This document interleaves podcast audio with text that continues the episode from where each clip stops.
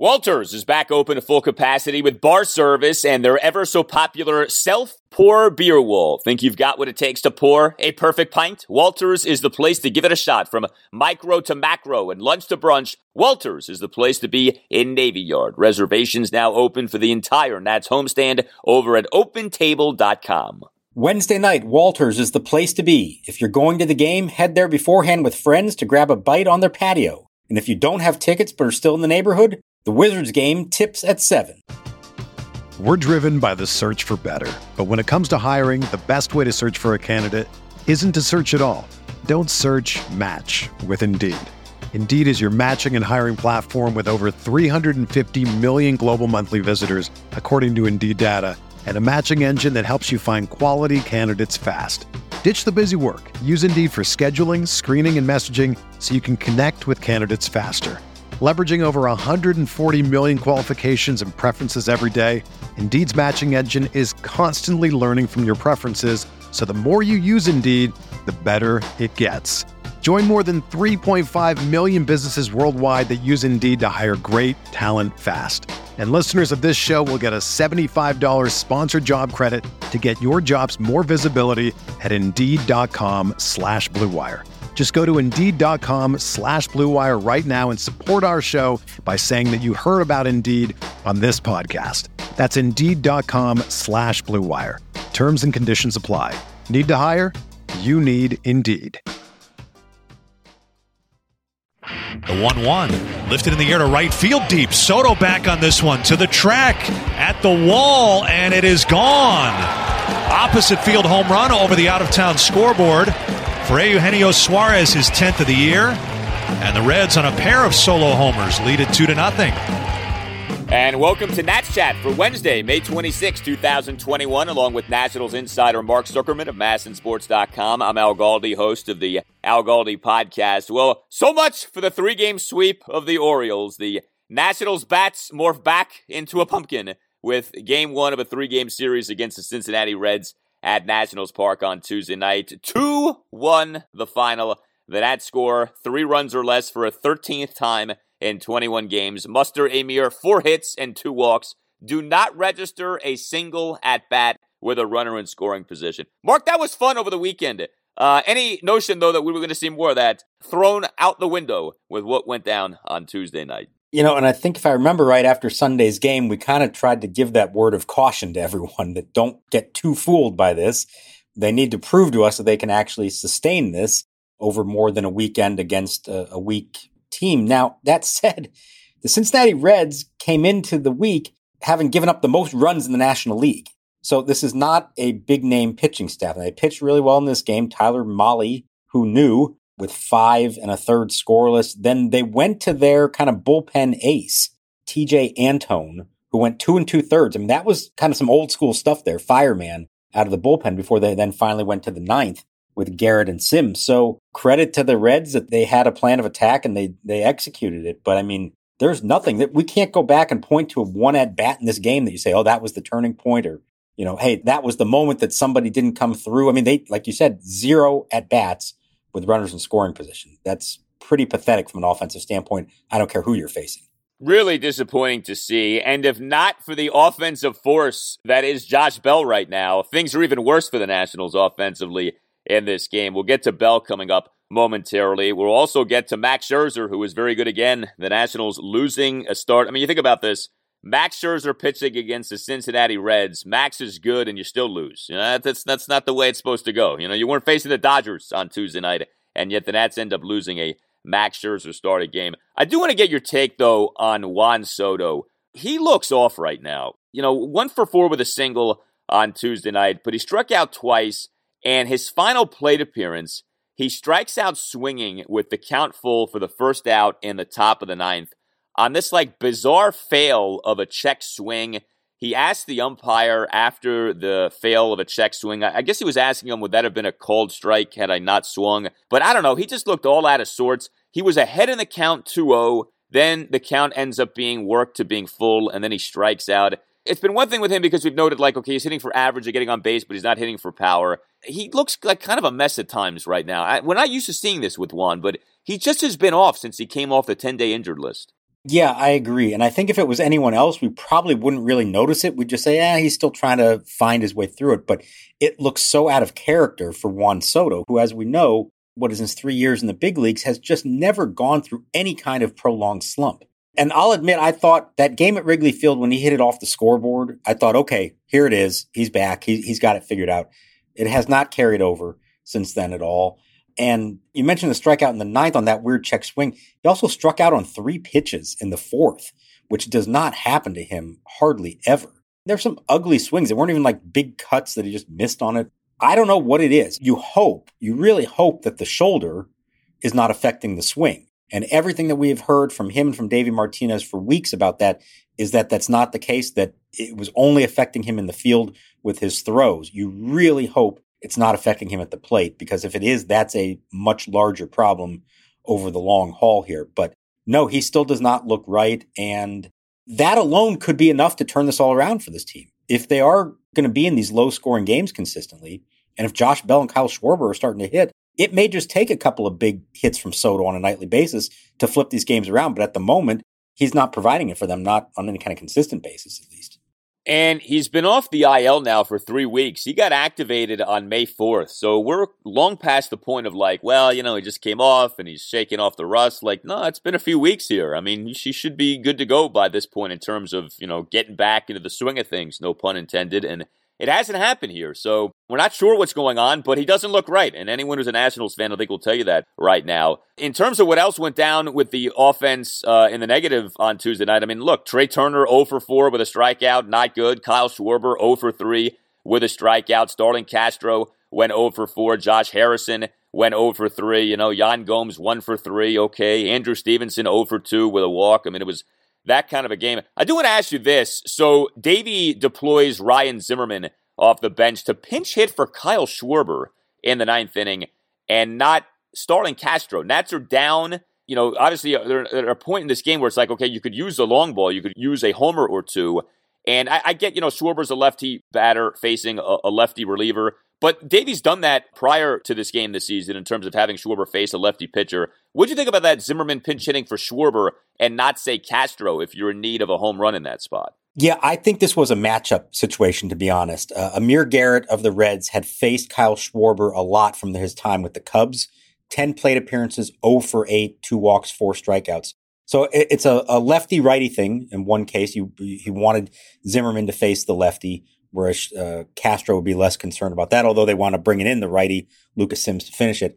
But I think that was probably a case of Davey knowing that that was a particular matchup he wanted to avoid Schwarber against Garrett. You know, Zim grounded out. The crowd was into it at that point because Josh Bell had homered moments earlier, his first homer from the right side of the plate this year. And that was a nice little out of nowhere bonus for them. And you thought, well, maybe here's a little something. And he's playing that Zimmerman card and just didn't work out. It grounded out, and the game was essentially over minutes after that. So, I mean, I've called for this more than once for Zimmerman to hit for Schwarber against a lefty late in the game. This is the first time he's done it. I'll be curious if we see it anymore. I know the result didn't pay off, but I think it's something to at least consider on, on occasion.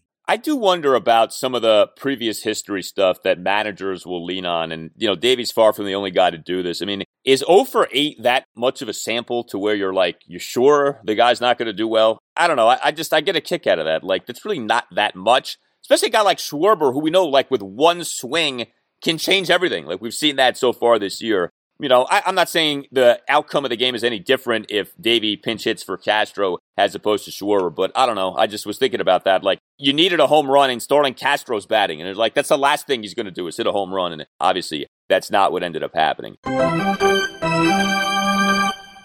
Hey everyone, Tim Shovers here to tell you again about Sunday Scaries CBD gummies. Sunday Scaries is here to hook up our listeners for your first order. Go to sundayscaries.com and type in NatsChat. That's one word in the promo code to get 25% off your first order. Again, it's sundayscaries.com. When you enter the promo code at checkout, type in NatsChat to receive 25% off your first order. They have plenty of options, including oils, bath bombs, and gummies. I've been using the gummies. It helps me sleep as I sign up for the night at rather unusual hours. Right now, I'm taking the vegan AF gummies. It's actually the only vegan thing I consume. And Sunday Scaries appeals to a wide range of people, including young professionals, moms, college students, entrepreneurs, and more. To recap, SundayScaries.com, promo code NATSCHAT. to save 25% off your first order. We're driven by the search for better. But when it comes to hiring, the best way to search for a candidate isn't to search at all. Don't search match with Indeed. Indeed is your matching and hiring platform with over 350 million global monthly visitors, according to Indeed data, and a matching engine that helps you find quality candidates fast. Ditch the busy work. Use Indeed for scheduling, screening, and messaging so you can connect with candidates faster. Leveraging over 140 million qualifications and preferences every day, Indeed's matching engine is constantly learning from your preferences, so the more you use Indeed, the better it gets. Join more than 3.5 million businesses worldwide that use Indeed to hire great talent fast. And listeners of this show will get a $75 sponsored job credit to get your jobs more visibility at Indeed.com slash BlueWire. Just go to Indeed.com slash BlueWire right now and support our show by saying that you heard about Indeed on this podcast. That's Indeed.com slash BlueWire. Terms and conditions apply. Need to hire? You need Indeed. Everyone is talking about magnesium. It's all you hear about. But why? What do we know about magnesium? Well, magnesium is the number one mineral that 75% of Americans are deficient in. If you are a woman over 35, magnesium will help you rediscover balance, energy, and vitality. Magnesium supports more than 300 enzymatic reactions in your body, including those involved in hormonal balance. From functional medicine doctors to mental well being and female hormone experts, we all know that magnesium is the one mineral to improve all aspects of well being and health. But which one? Magnesium Breakthrough from Bioptimizers, the trusted choice recommended by leading experts with seven best absorbed forms of magnesium to ensure your body receives the support it needs for overall well being. Go to bioptimizers.com slash balance today and use code BALANCE10 for 10% off. Support your journey to wellness at B-I-O-P-T-I-M-I-Z-E-R-S dot com forward slash balance.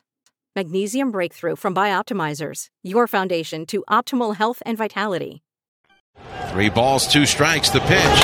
Bell swings and drives one to deep left center field. This is way back. It's going, going, and it's gone. Goodbye. Bang. A zoom goes Bell to get the Nationals on the scoreboard with his sixth home run of the year.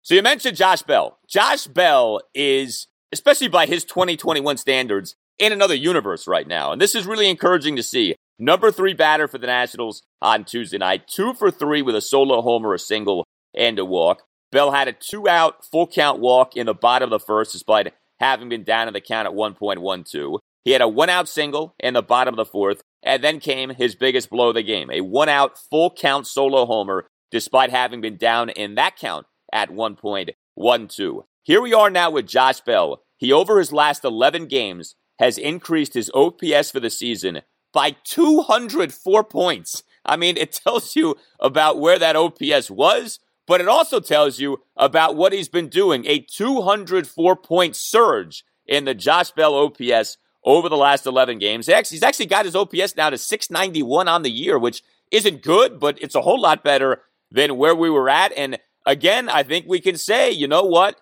He is finally coming out of this wretched slump that began his season. Like you said, if you're able to up your OPS by 200 points in a short amount of time, that means you were starting at a very low point. it's it's hard to make up that much ground if you've been having a decent season. So, hey, props to him. He's worked at it. He's figuring it out. And what I liked was we just talked about the home run right-handed, his first of the year. He had been 2 for 25 against lefties this year. And I know Zimmerman plays a lot of those games when they do get a lefty starter. But as a switch hitter, you do need him to be able to at least be competent in those spots sometimes. And he put a good swing on that Amir Garrett pitch for the home run. So that was good. The single earlier came on a 95 mile an hour fastball.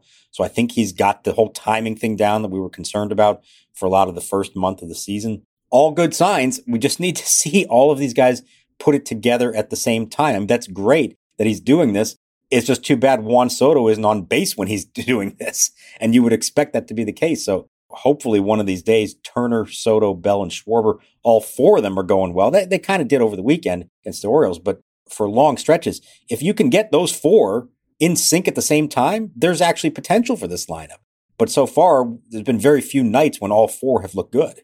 No, and unless the Nats are facing the Orioles or playing a game in Dunedin, Florida, it just has not happened and with any kind of consistency with the Nationals offense so far this year. It's too bad the Nats can't face the Orioles in Dunedin. That would be glorious. The Nats would be the 2070 It set some records in that Yeah, one. they would, but uh, but that, that's not happening anytime soon. So another particular pain of this game on Tuesday night is that it was a Thursday and the Nats lost. You know, anytime the Nats lose a Max Scherzer started game, that's a shame, especially when Max pitches as he ended up pitching on Tuesday night. And it's not like Max has had any real clunkers this season, but he was coming off back to back outings in which he only went five innings apiece. That was not the case on Tuesday night. Two runs in seven innings on nine strikeouts, gave up five hits, two homers, a double, and a couple of singles, one walk, and a hit by pitch. He threw 67 of his 107 pitches for strikes. Struck out four of the first five batters he faced. Like I said, did give up a couple of homers. So if you want to pick a nit,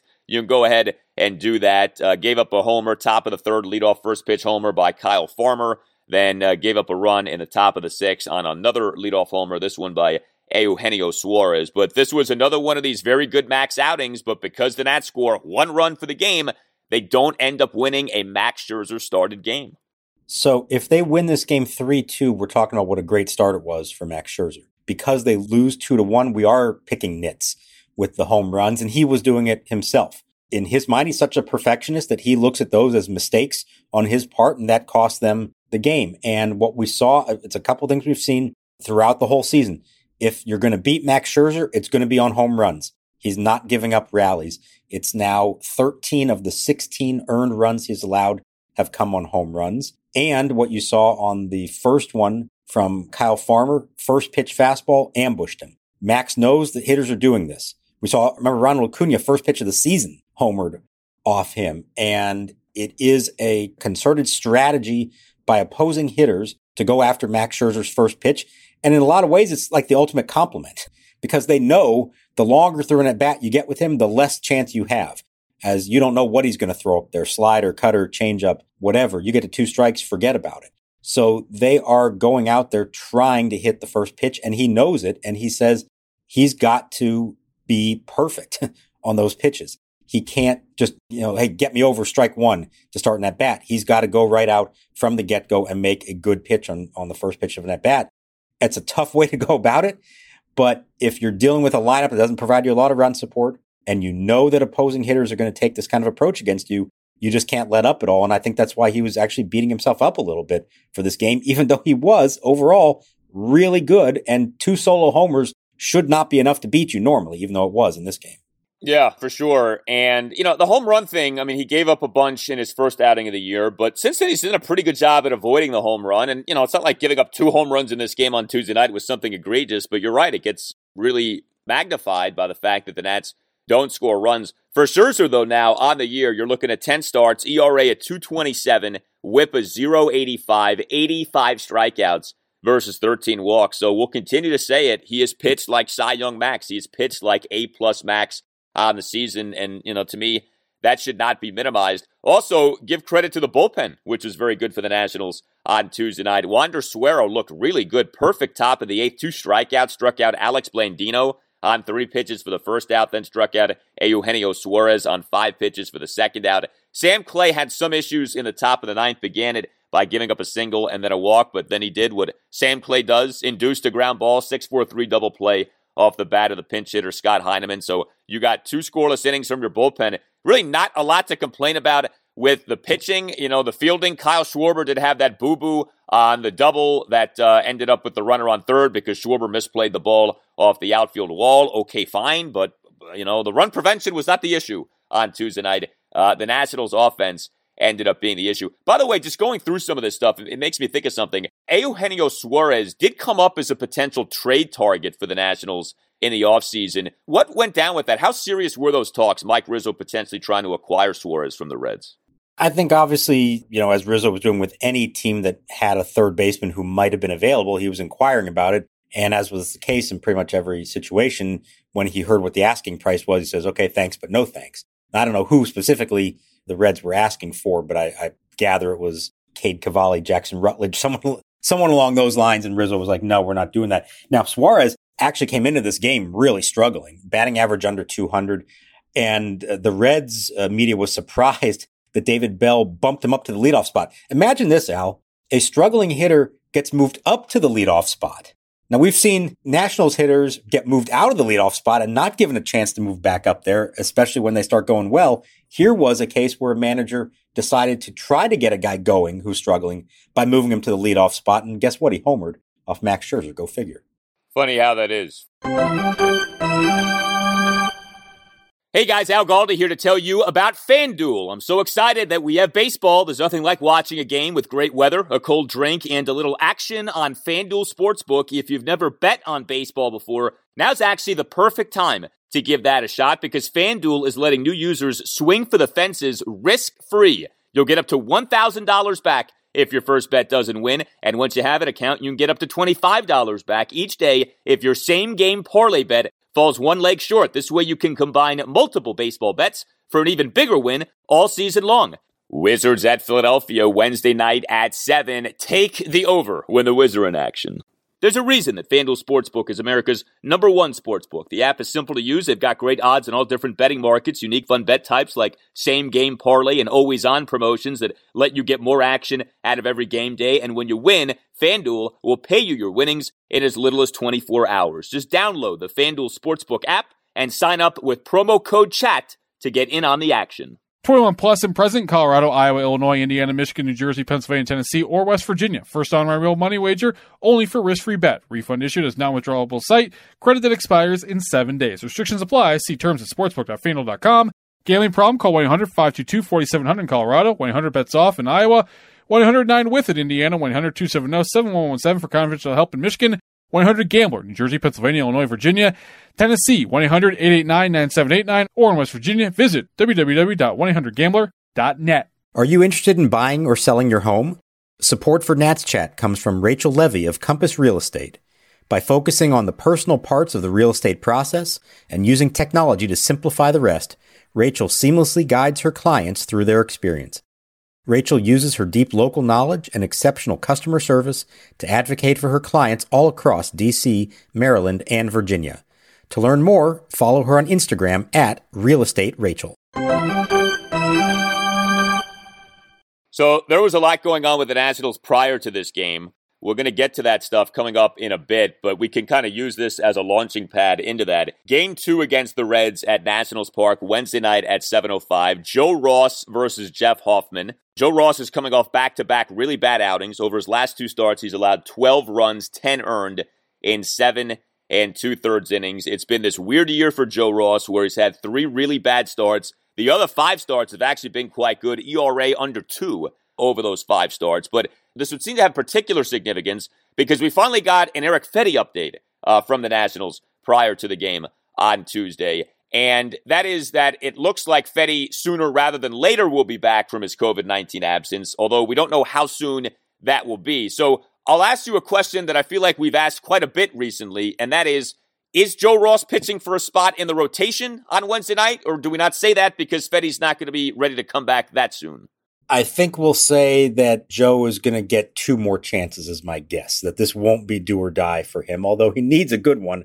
Obviously, another he lays another egg, and that's going to put him in a bad spot. But the update on Fedde is that he was cleared to return to DC and no longer have to remain in Chicago, but he is still officially in quarantine in DC. But they feel like he is a couple days away from being cleared from that. Remember, he's the one who tested positive. He's been asymptomatic the entire time. He was vaccinated. So the issue with him is going to be, even if he's cleared in the next day or two, has he missed enough time that they think he needs to go make a rehab start? And reading between the lines, I think that's probably what they're going to end up doing with him and send him to Rochester for a start. Now, you could say this is maybe a little bit of a way for them to delay this decision that we've been talking about for weeks and they have an excuse now because he's on the IL. He's allowed a rehab start. And remember, Erick Fedde can't go to the minors without being injured. So I think they may perhaps use that as a way to push this decision down the road a little bit. He wouldn't need more than one of them, is my guess. But maybe just to be safe, they would send him down there, let him throw five innings in a rehab start, and then get him back onto the big league staff. I think it's a big start for Joe Ross. I don't necessarily think it's do or die for him at this point. Now, the other guy, Tanner Rainey, has been cleared to resume workouts with them. He has tested negative. He never did test positive. Remember, he's the one who we believe is unvaccinated, but he did not get the virus as far as we know. So he's allowed to return, but they want to just make sure that he's baseball ready before they do that. So he was going to throw a bullpen session before the game on Tuesday. They were going to evaluate him and decide could he just come right back or would he need to go pitch in a game or simulate a game or something first? But I think we're talking about a matter of days before Tanner Rainey is back on the active roster. So Max Scherzer, after his last outing, did a whole rant during his post-game Zoom presser about how Erick Fedde should be given some more leeway here because he got vaccinated. And it is kind of funny, right? Or odd, or you know, maybe even aggravating. Fedde got vaccinated, still got the virus again, and Rainey, who did not get vaccinated but did not get the virus, is going to be back before Fedde is back. That doesn't seem to incentivize players getting vaccinated. Like, yes, you would say you should get vaccinated for all of the health reasons and, you know, societal reasons that are out there. But from purely a baseball standpoint, this this doesn't seem to communicate a very good message of Fedde, in theory, right, did the right thing. He got vaccinated. A, he still got COVID 19. And B, he's having to be out for a while here. Like any notion of, well, he's not going to be out that long. It sure feels like he's going to end up being out a decent amount of time because of this, even though, like you said, he's never been symptomatic. Yeah, and that was the hidden message, I think, in what Max Scherzer was saying publicly. And I've heard a couple other players off the record offer up some similar things. In their minds, Fedde did exactly what he was supposed to do, what, what they told him to do get your vaccine. And then, yes, he contracted the virus, but he was asymptomatic. Everything's fine. That's why they believe that he never should have had to go on the IL again. Their belief is that he was not a danger to himself or to anyone else. Now, it's not up to them to decide that, of course. But Max was pretty adamant that he feels like MLB and the union need to change these protocols for vaccinated players. And they felt like one other player said to me off the record that he really felt bad for Fedde because he felt like this could cost him in his bank account down the road. Let's say that he does have to now go on a rehab assignment. Maybe he misses a couple of starts. By the time he comes back, maybe he's not the same pitcher again. And at the end of the year, he's made fewer starts than maybe he would have. And that can cost you as a guy who goes into arbitration. So it's extrapolating things out a bit much, but that's the way some of these players think. And they really feel bad for him because, like I said, he did everything that he was supposed to do, everything they told him to do. And it's also why they have been trying to stress so much to these few remaining players who haven't been vaccinated about the benefits of it, not just for their own health, but that it's good for the team and good for competitive reasons. And if ultimately you can't show how that benefits them, it's going to be tough to convince somebody to change their mind who didn't get the vaccine. I agree. I think the messaging here is really bad and really backwards. And MLB's got to take a long, hard look at itself because these players, they're not dumb. They're aware of what's happening here with Fedde. And if you're a guy who's on the fence for whatever reason about being vaccinated and you see what's happening here, you say, well, why the heck should I get the shot? Fedde got it. And look, he ended up missing, you know, what, two weeks, whatever it's going to end up being. Why should I go ahead and get the shot? I, I don't think it sends a good message at all, uh, what has happened here. I, I'm with Scherzer 100%. This isn't right. I mean, Erick Fedde, man, we've talked about this. No one has been jerked around more than this guy over the years in terms of starter to reliever, back and forth. Here he is now, right? Finally, maybe blossoming into the pitcher he's supposed to be. A, he may not have a spot in the rotation, but B, he gets vaccinated and he still gets COVID 19. I mean, you could not have drawn up the dark cloud continuing to hover above Erick Fedde anymore than it has over these last few weeks. It really is something else. It's like out of a, a, comic strip. The guy who who walks around in the cloud like follows him everywhere he goes. Yes. And, and is on top of nobody else. Yeah. He he has been he has been babbipped to death when it comes to a lot of different things. It's not really his fault. He's given up cheap singles essentially in the game of life, and that's too bad for him. Hopefully comes out of it all right. Like we said, I mean the good news is he's healthy. There's nothing wrong there, and and hopefully he's going to be fine in the long run. But yeah, I would not blame him if he's just like throwing his hands up to the heavens and saying, What have I done to deserve this? Seriously. All right. There was another interesting development with the Nationals on Tuesday. So they finally made the corresponding roster move to putting Victor Robles on the 10 day injured list on Sunday. Remember, the Robles transaction is retroactive to May 20th. He's on the IL due to that sprained right ankle. The Nats recall infielder Luis Garcia from AAA Rochester, not Carter Kieboom, which sure says a lot right now about where Kieboom is at. Were you at all surprised that it was Garcia who ended up being the corresponding move, or not really? No, I really wasn't. Uh, and we kind of uh, touched on this the other day about what the situation was that they were in. And First of all, there were no other outfielders on the 40 man roster. So if they felt a need to bring up another outfielder, like, say, Gerardo Parra, they would have had to find somebody else to remove from the 40 man first to be able to get him up. And it's not that Parra's been doing that great either. He's hitting 234. He's drawn some walks, 368 on base percentage, but I mean, he's not doing a lot at Rochester. But neither is Carter Kieboom. He is hitting 191. Again, drawing some walks, 345. He's slugging 255, Al. One extra base hit in 47 at bats. This is essentially a continuation of what we saw in spring training. And I think it is very telling that he is just not on their radar right now. The guy who was supposed to go into the season as their everyday third baseman is getting passed over when they desperately need help on the big league roster. And they're calling up instead a 21 year old who they'd have high hopes for. But in some ways, that makes Garcia less likely to be called up in this case because they don't need an everyday player. They needed just somebody to be on the bench and maybe provide a start here or there and some pinch hits. And so Garcia, who's only hitting 235, at Rochester. He's hit four homers, but he got 18 strikeouts. It's not like he's off to a great start there. But ultimately, they thought he could help them more than Carter Kieboom. And if that doesn't tell you everything you know about where Kieboom stands in the organization right now, I don't know what else to tell you about that. His stock has plummeted. There are no two ways about it. You know, it's one thing what happened last season. At least he did remain at the major league level for a good chunk of last season, although they did eventually demote him to the alternate training site in Fredericksburg. This season, they don't want anything to do with him at the major league level. It's kind of weird because he actually started the season at the major league level because of all of those COVID 19 absences. But I remember this very distinctly. As soon as the Nats could have shipped Kieboom back down to the minors, they did. Like they couldn't wait to send him back down. And now we see with something like this Robles scenario where the Nats want nothing to do with bringing Kieboom back up. To me, the ship has sailed. If, if Kieboom ever becomes something, I don't think it's going to be with the Nationals. And it really feels like the Lucas Giolito deal where the guy was touted for a while, didn't go well, and then that was it. Like the ball club just completely turned on him. It almost makes you wonder, and I'm not basing this on anything I've been told, I'm just kind of wondering out loud, but when you see a team sour on someone like this to this degree, it feels like a lot of the times in sports, it's about more than just performance. They don't like something about the guy, either, you know, the work ethic or something like that. I mean, it's almost like what happened with the Washington football team and Dwayne Haskins, where his benching, was a lot more to it than just the performance. And I'm not saying Kieboom is Haskins or anything like that, but you do wonder, Mark, like this guy was touted for a while, talked up each of the last two off seasons as no, he's going to be our everyday third baseman. And man, they yanked that plug on him, and that's it. He is buried right now here's what I would say to that based on what I've I've gathered. I don't think it's necessarily a case of there's not an attitude problem, something like that.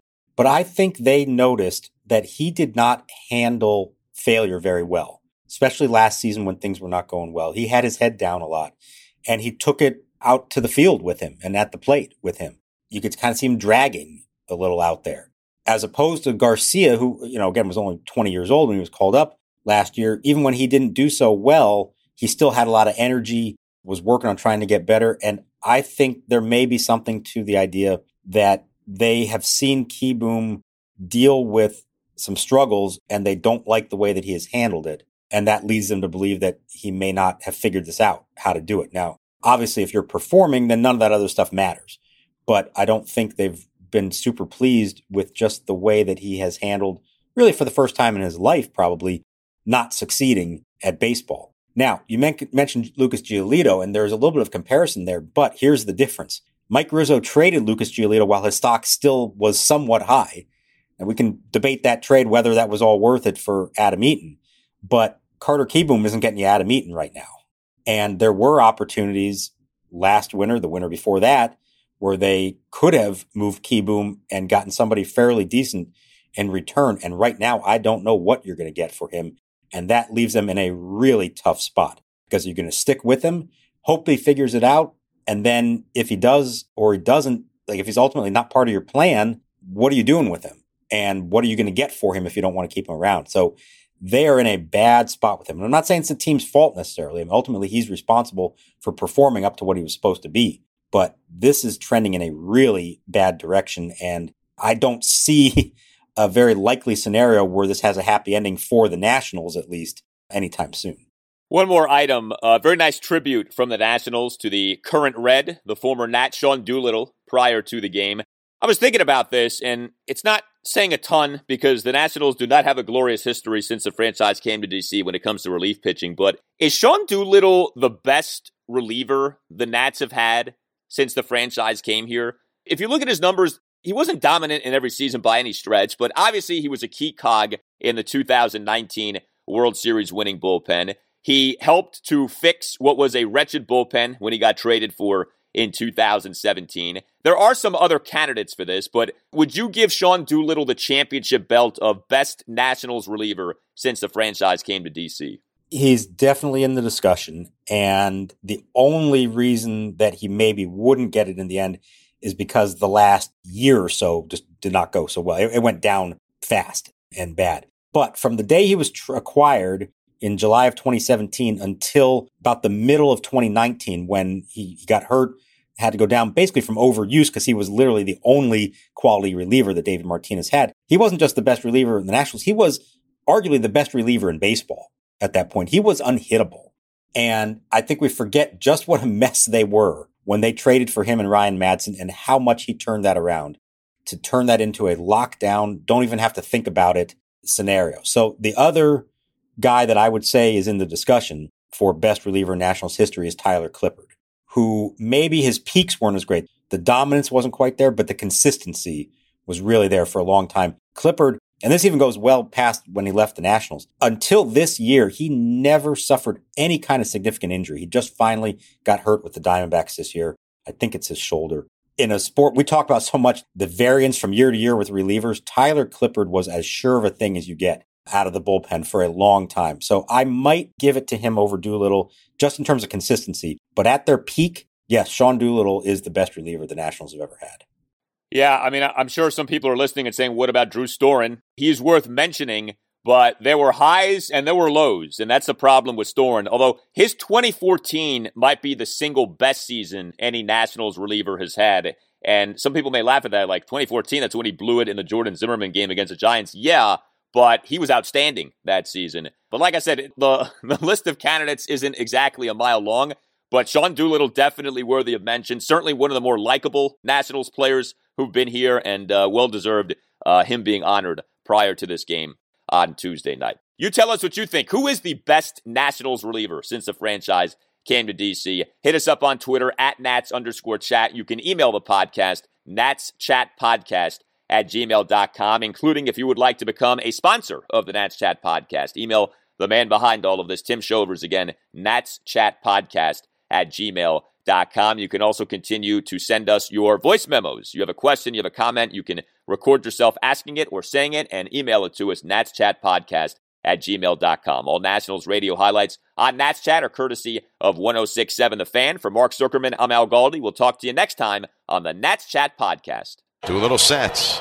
He kicks, he delivers, and a swing and a fly ball left center field. Robles to his right on the run there. He's calling for it, and he makes the catch. And a curly W's in the books. The Nationals take game one of the 2019 World Series. Sean Doolittle with a 1 2 3 bottom of the ninth inning. He retires all four men that he faces, and the Nationals on the field to celebrate a victory. Our final score the Washington Nationals 5, the Houston Astros 4.